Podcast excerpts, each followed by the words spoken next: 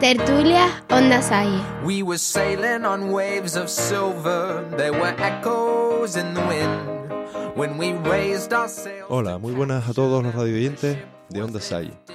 Hoy vamos a iniciar un nuevo formato en Onda Salle, Tertulia. En este espacio realizaremos charlas amenas en torno a temas de interés para nuestra comunidad educativa. Nos reuniremos para reflexionar sobre la educación de nuestros alumnos y el papel de la familia y el profesorado en este proceso. Alternaremos de vez en cuando nuestros episodios Onda Salle con especiales y charlas específicas sobre alguna temática interesante. La idea es hacernos eco con profesionales y personas cualificadas de aspectos de interés sobre el aprendizaje y la educación integral de los alumnos del colegio. Sin más, empezamos eh, por presentar a nuestros contertulios. Bueno, pues tenemos aquí al equipo del Gabinete Psicológico Interdisciplinar Abril. Tenemos aquí a Amanda Rodríguez, que también ha venido con Cristina Mesa y Esther Moreno, pero va a estar aquí al micrófono porque no tenemos tantos micrófonos, es una pena. Pues Amanda Rodríguez. Amanda Rodríguez es psicóloga y directora técnica del Gabinete Abril. Es licenciada en psicología por la Universidad de La Laguna y realizó la especialización en psicología clínica.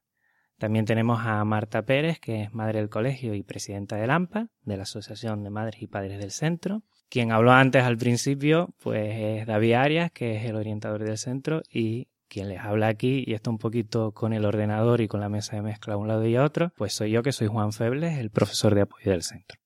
Bueno, muchas gracias Juan. La idea eh, y el planteamiento es comenzar por parte de las responsables del Gabinete Psicológico e Interdisciplinar Abril, en este caso Amanda, comenzar un poco explicándonos el taller que se ha tenido esta tarde con, con la familia, un poco la interés, la, el, el, objetivo que se buscaba y un poco comenzar la tertulia por eso, por esa temática. Muy bien, puedo decir que a modo de resumen, resumido, súper resumido, el objetivo general de esta charla realmente era resaltar la importancia de la comunicación en la familia, y no solo en la familia, sino también la comunicación en general con los demás, con los profesores, con el centro, con amigos, con amigas, con lo que sea, ¿vale? En la, relación de pareja o de matrimonio, para conseguir eh, pues la mejor calidad de vida, realmente, para prevenir muchos tipos de problemas emocionales que se pueden eh, asentar sobre todo en la adolescencia, ¿vale? Comentábamos mucho que, es esa etapa la más crítica y en la que más aparecen, en la que desarrollamos nuestra personalidad.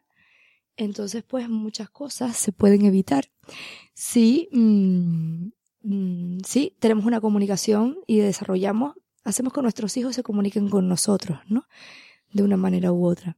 Entiendo, Marta, que como responsable y como presidenta del AMPA, en la búsqueda de tertulias, charlas, talleres para las familias, entiendo que esta era una prioridad y, y supongo que un poco como comentaba eh, Amanda, al final se convierte en una petición sin pedirla eh, de las familias hoy en día, quizás probablemente por el tiempo que se emplea eh, en, en, el, en el ocio, en el tiempo de ocio de los chicos, que cada vez es menor, y probablemente la comunicación debe ser de mayor calidad. No sé lo que, cómo lo ves tú, como esa, esa solicitud, como te comentaba antes, de las familias, que a veces no se pide, pero que es necesaria esa comunicación, y, el, y la idea de poder eh, hacer esta tertulia específicamente de comunicación y familia. Hola a todos, gracias por la presentación. Eh, cuando nos hemos reunido en el AMPA hemos pretendido mm, dar cabida a, los problemas cotidianos que tenemos como, como padres. Eh, nos pusimos en contacto con el Gabinete Abril y les propusimos que, de las charlas que ellos daban, una relacionada con la comunicación, eh, porque creemos que es la base de, vamos, de la educación en sí, ¿no? Intentamos que con estas charlas dar respuesta pues a, a esas inquietudes eh, como, como madre del centro quiero que, que, mis hijas vean que me vuelco con la educación de ellas que pretendo eh, evitar fallos o, o, arreglar los errores que, que bueno pues con el día a día el estrés los agobios eh, pues a lo mejor ellas ven que no tengo tiempo o no las escucho y entonces mmm, pretendíamos con esta charla de comunicación y convivencia familiar eh, dar pie a, pues a, detalles, a, las inquietudes, eh, poderlas solucionar. Muy bien, muchas gracias Marta. A mí me, me resulta muy interesante y creo que además eh, entendemos que el, el, tiempo que se le da a, a, los chicos tiene que ser de calidad y yo creo que la, la parte esencial de esa calidad tiene que ser la comunicación y me parece muy interesante la, la propuesta que se hace a la familia en general de todo el año, pero concretamente esta me parece muy relevante y muy interesante y, es algo que en el colegio abordamos en, muchas reuniones, talleres, eh, participación de las familias, que ahora, si te parece Juan, un poco, ¿cómo crees tú, como parte del colegio, igual que, estoy yo, pero cómo, cómo crees tú que el colegio aborda o le da importancia a esa comunicación familia-escuela? Bueno, yo creo que principalmente educar a la parte que, que, estamos trabajando con conocimiento, estamos trabajando con afecto, ¿no? Y la comunicación es fundamental entre las familias, entre los hijos y la familia, entre, para aquí sería el alumnado y el profesorado que seríamos nosotros, y ese triángulo, ¿no? De familia, escuela, que siempre a veces, pues, pues, mm, no se da del todo o a veces no le damos la mayor importancia que yo creo que ahora estamos viendo últimamente en los años que es fundamental, ¿no? El conocimiento de los hijos, pues ya se puede buscar en diferentes plataformas, diferentes sitios, no solo en la escuela, gracias a Dios, y hay un elemento que es el elemento afectivo que sí le tenemos que dar eh, un tiempo y, un momento en el que tenemos que estar haciéndolo. Yo creo que es muy importante eso creo que desde el colegio se trabaja mucho en la comunicación, desde la comunicación corporal, ¿no? Algo tan sencillo como eso que a veces no le damos importancia. Pues el proyecto Jara que tenemos aquí, que es un proyecto en el cual el, el chico o la chica ¿eh? se conoce a sí mismo desde el momento corporal, desde la interioridad, yo creo que es importante. Y también esa relación que tenemos con, con las familias, yo creo que ese acercamiento que impulsamos cada vez más desde el centro, pues es muy importante. A mí sí me gustaría preguntarle a Amanda eh, qué destacaría de, ese taller charla que ha dado en el colegio bueno, la verdad es que resumir la charla es bastante complicado, pero realmente estaba escuchando y estaba yo eh, pensando esa importancia de la comunicación no verbal, porque muchas veces creemos que la comunicación es simplemente la que tenemos mientras, mediante el lenguaje, ¿no? mientras hablamos. Pero realmente hay un aspecto de la comunicación más emocional que tiene más que ver con ese aspecto no verbal, que tiene que ver con gestos, con posiciones, con posturas, con miradas, que bueno, que son realmente a la que los niños más atienden. Eso está más que comprobado. Y realmente la que más se queda grabada, porque es la que entra por los ojos, por decirlo de una manera, es la más fácil. Entonces hay que tener mucho cuidado, mm, por ejemplo, cuando, como decía la compañera, a la hora de regañar a un niño, no lo podemos hacer riéndonos, por mucha gracia que nos haga lo que haya hecho, porque eso se, se crea una incongruencia y el niño atiende a lo que, a la, a esa comunicación no verbal, a esa risa o ese gesto de alegría que, expresas, ¿no? Entonces es muy importante también aprender como, como padres o como profesores eh, a esto. Y bueno, por supuesto, la comunicación integrada, todo trabajo integrado entre colegio eh, y familias y profesorado es fundamental para el buen progreso del niño, tanto emocional como académicamente, como psicológicamente, como física, como lo que sea, ¿vale? En general, considero yo que es bastante importante.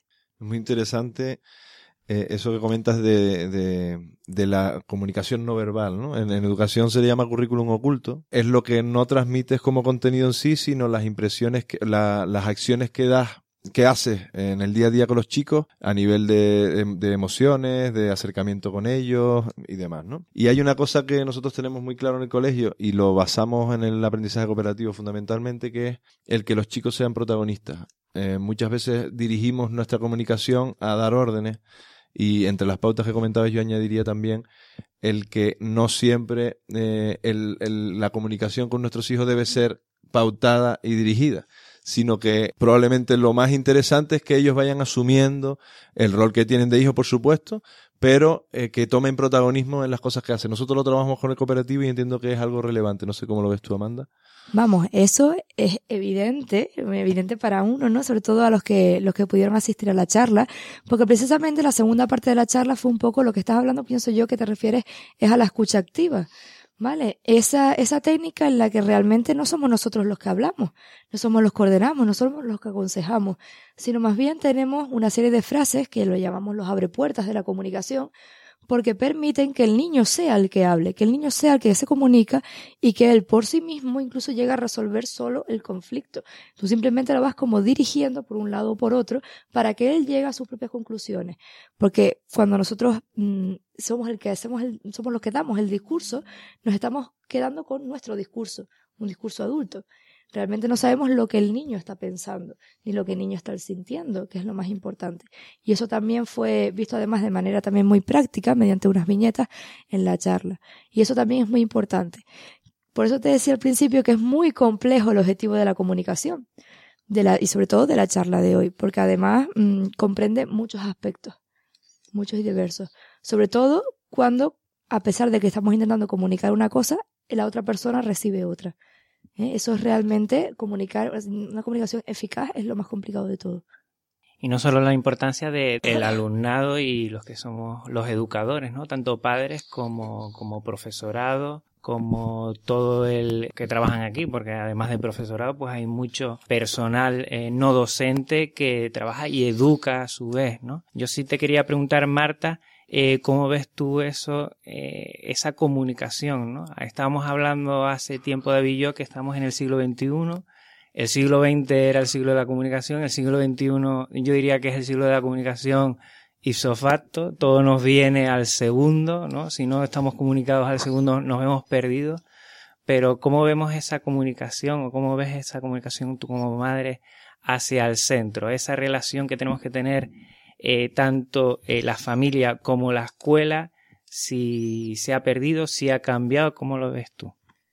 Bueno, esa relación es un poco mmm, distinta a como se podría ver hace, eh, hace unos años. Lógicamente ahora disponemos de redes sociales, de, los grupos de WhatsApp, etcétera. Eh, del centro hacia los padres yo creo que hay una buena comunicación, de hecho es muy rica.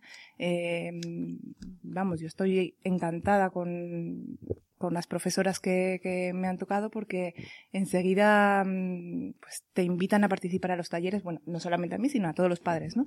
Eh, abren un poquito eso de, la convivencia, no solamente de, la relación entre los niños y los padres, sino también entre los propios padres, que también es importante conocer a los padres de, del niño con el que está jugando tu, propia hija, ¿no?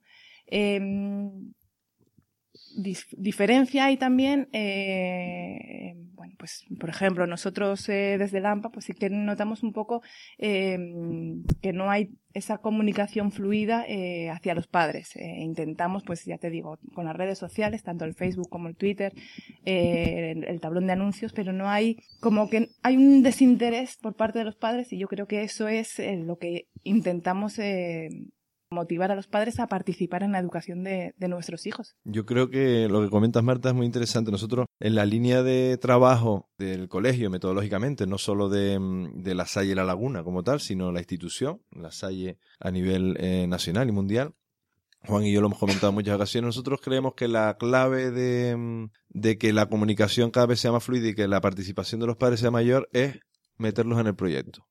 Me explico.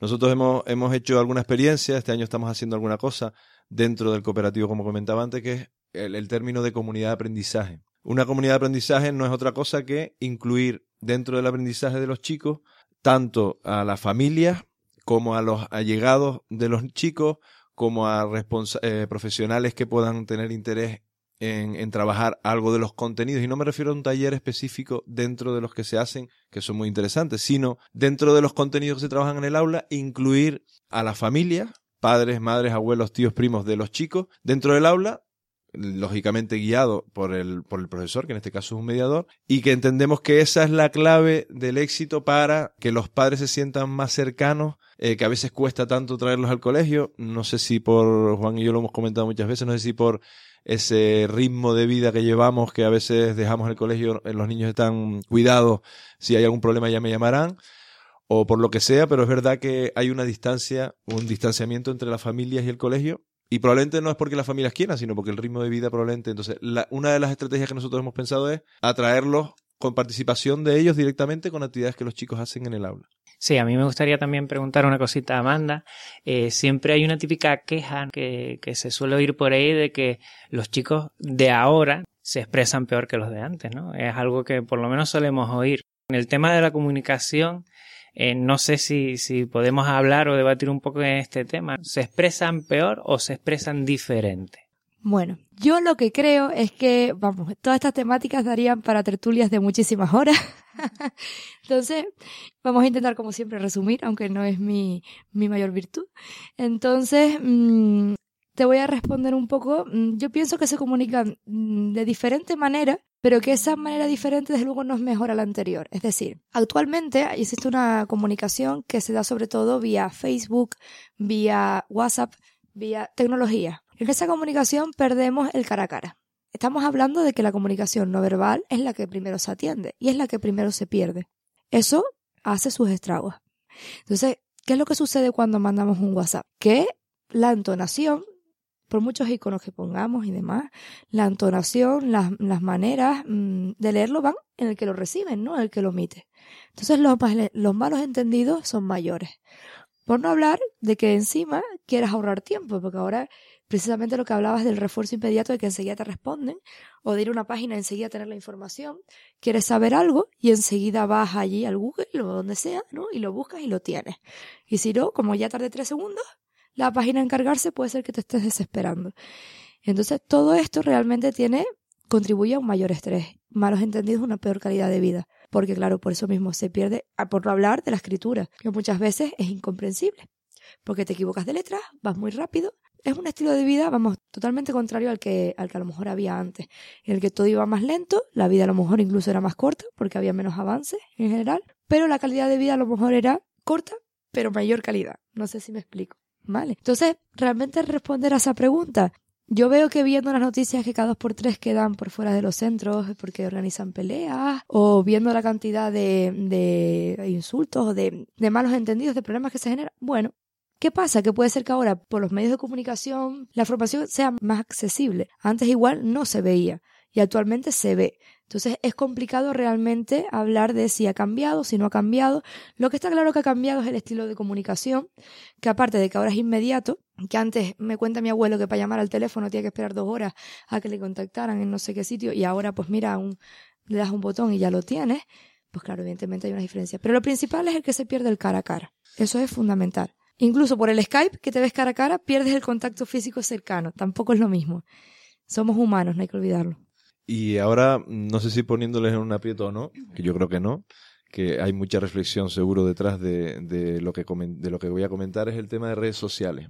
Hablamos de redes sociales, hablamos de social, siempre se atribuye a conjunto de personas y da la sensación de que, es de que hay una comunicación fluida. Estamos hablando de la, de la comunicación no verbal en una red social, pues lo comentabas, lo comentabas ahora, Amanda. Se pierde esa importancia que tiene el, contacto, el gesto, bueno, la mirada. ¿Qué papel juega hoy en día, eh, Marta, en tu caso, eh, pensando en los chicos, en los más pequeños, como madre de, de, niñas, en este caso pequeñas todavía, ¿qué papel juega en, en la educación de hoy y, hablando de comunicación em, esas redes sociales, en positivo y en negativo? Y en tu caso, Amanda, como especialista, ¿qué papel juega en la juventud? ¿Qué relación tiene esas redes sociales con el colegio, con la familia? Eh, bueno, un poco lo que piensan sobre ese apartado o ese elemento tan importante que nosotros en los colegios siempre creemos que puede ser aliado, pero siempre con mucho cuidado porque se puede convertir en, en enemigo. Eh, desde cada uno de los puntos de vista que ustedes puedan aportar, pues un poco como lo ven. Bueno, en mi caso, las redes sociales, siendo madre de dos niñas pequeñas, como bien dices, eh, me sirven para buscar información yo intento que el tiempo que paso con ellas sea de, calidad. Entonces busco eh, reforzar el aprendizaje que ellas hayan tenido durante la mañana o durante la semana y buscar actividades, tareas mm, que podamos de hacer juntas por la tarde. No siempre es lo mismo. Ya nos podemos ir al parque y tener una comunicación de tírate por el tobogán o vigila a tu hermana. Pero vamos, en relación a las redes sociales, en, y más eh, enfocado a las niñas es eh, búsqueda de información o también eh, buscar mm, cómo se resuelve, o sea, otras madres cómo resuelven el problema que, por ejemplo, yo en este momento puedo tener de, de mi hija mm, no quiere recoger, por ejemplo. Entonces hay como un, en las redes sociales hay como una especie de comunidad eh, de madres, de madres blogueras, de tal, que es lo que mm, pues un poco de apoyo a, pues a las dudas que nos pueden surgir en el día a día de, en relación a la educación de nuestros hijos.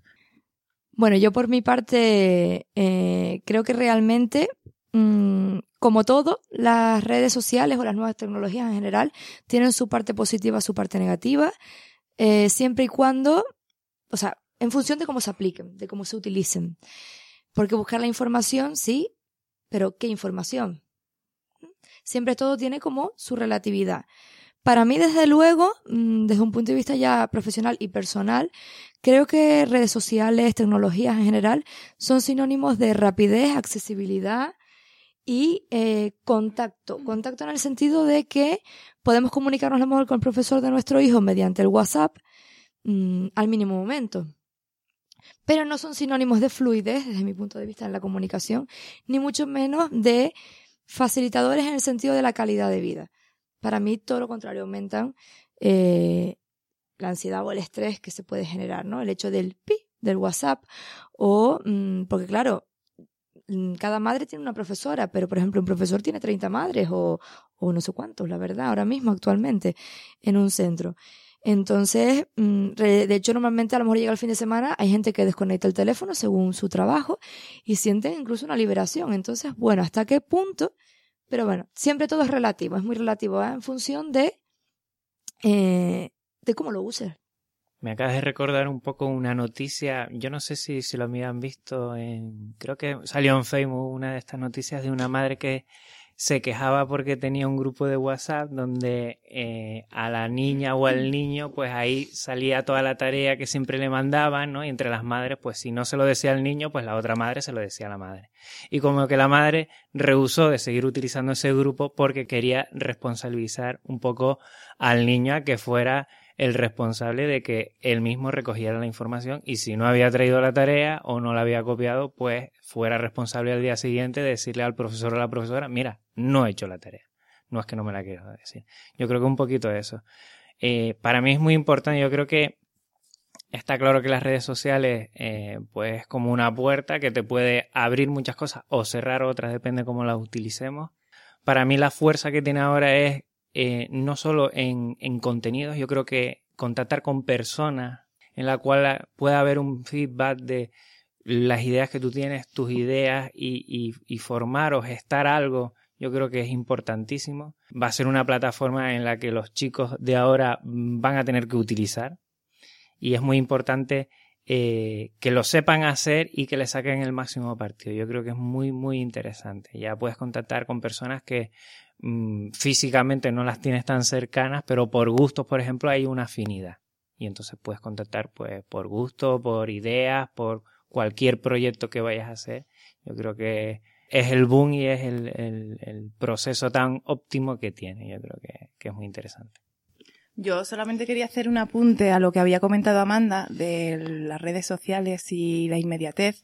Eh, yo cuando estoy con mis hijas eh, está prohibido absolutamente el emplear el WhatsApp. Es decir, mi prioridad son las niñas y sí, te conectas con alguien, de, les preguntas algo o demás, pero yo no, mm, por ejemplo, a la hora de cenar eh, es un tiempo que estamos juntas, eh, ni televisión, ni ordenador, ni, ni, ni el teléfono móvil. Entonces, hablando de redes sociales, pues eh, incluyendo lo que es el WhatsApp, eso no debería de interferir en la educación de los niños.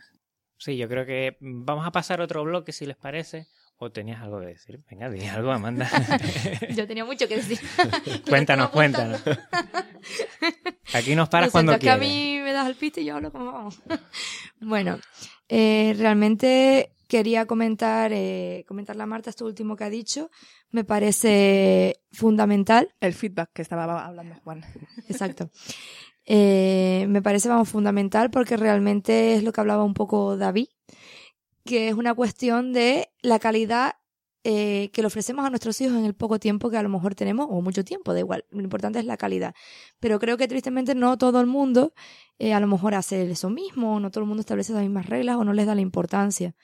¿Vale? Sobre todo porque, y más con la necesidad a lo mejor del WhatsApp por un mismo cuestión laboral o de cualquier tipo de entretenimiento.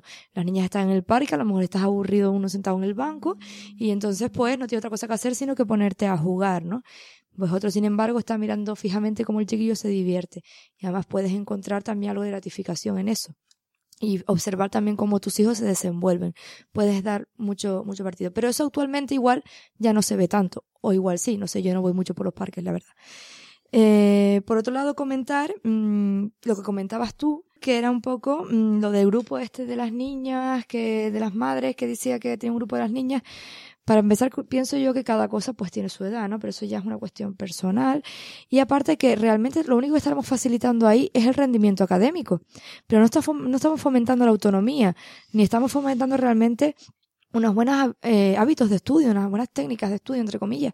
Bueno, supongo que David puede apuntar mejor que yo en ese sentido, ¿no? Pero, pero creo que realmente a veces la sobreprotección o, o el hecho de facilitarle tanto la vida o las cosas a los niños tampoco es realmente facilitar, ¿vale? Valga la redundancia.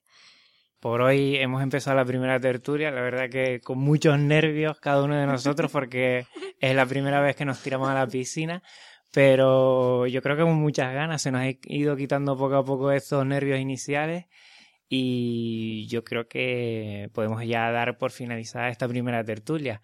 Agradecerles a todos, bueno, que estén aquí, eh, tanto a Amanda como a Marta, pues que hayan venido al colegio y estén aquí, pues, al micrófono, a pie de micrófono, ¿Y querías, Amanda, comentarnos algo? Sí, yo soy la pesada. no, pero yo quería comentar también, agradecer la oportunidad de, de poder expresar estas opiniones por una parte profesionales basadas en algún tipo de ciencia, eh, que para eso están las personas que se dedican a investigar, ¿no? Y un poco las otras ya que son una cuestión de la experiencia que vas adquiriendo y que vas, que vas observando, ¿no? No, yo pienso que son cosas de vital importancia, a veces no son tan complicadas, se pueden exponer de una manera sencilla y yo les, les, les, agradezco mucho la invitación, no solo a las charlas, sino también a, al, al, programa de radio que me parece que puede ser muy interesante y dar mucho, mucho fruto y mucho que, mucho que aportar, vamos, en general, que una idea muy original, por lo menos para mí, que igual estoy un poco lejos de, de los colegios del mundo educativo, ¿no? En ese sentido, mmm, les animaría al resto de los padres a asistir a las, a las próximas charlas, eh, que una de ellas además va de premios o castigos estableciendo los límites. ¿Vale? Y pienso que puede ser muy interesante en relación a algo que estábamos comentando antes. Y, y, nada más, que muchas gracias. Simplemente, Marta, entiendo que la gente que quiera venir, eh, simplemente con asistir tiene o tiene que rellenar algún tipo de, de papel o Mandare, alguna petición. Mandaremos una circular eh, para que nos indiquen, bueno, pues para que digan si van a asistir o no, más que nada para ver el aforo y, bueno, pues eh, el gabinete suele dar unas fotocopias y para que ya se preparen mejor la charla. Perfecto. Pues nada, terminamos aquí. Recuerda que nos puedes escuchar. Estamos en Evox, estamos en iTunes y en Spreaker con Onda Salle. Pues hasta aquí hemos llegado. David, ¿algo que comentar? Nada, agradecer y, y, como comentaba antes Juan, esperamos y esperamos que se hayan sentido cómodos, nosotros bastante y, y como nueva experiencia pues agradecerles, como decía Juan, la, la participación. Muchas gracias. Gracias.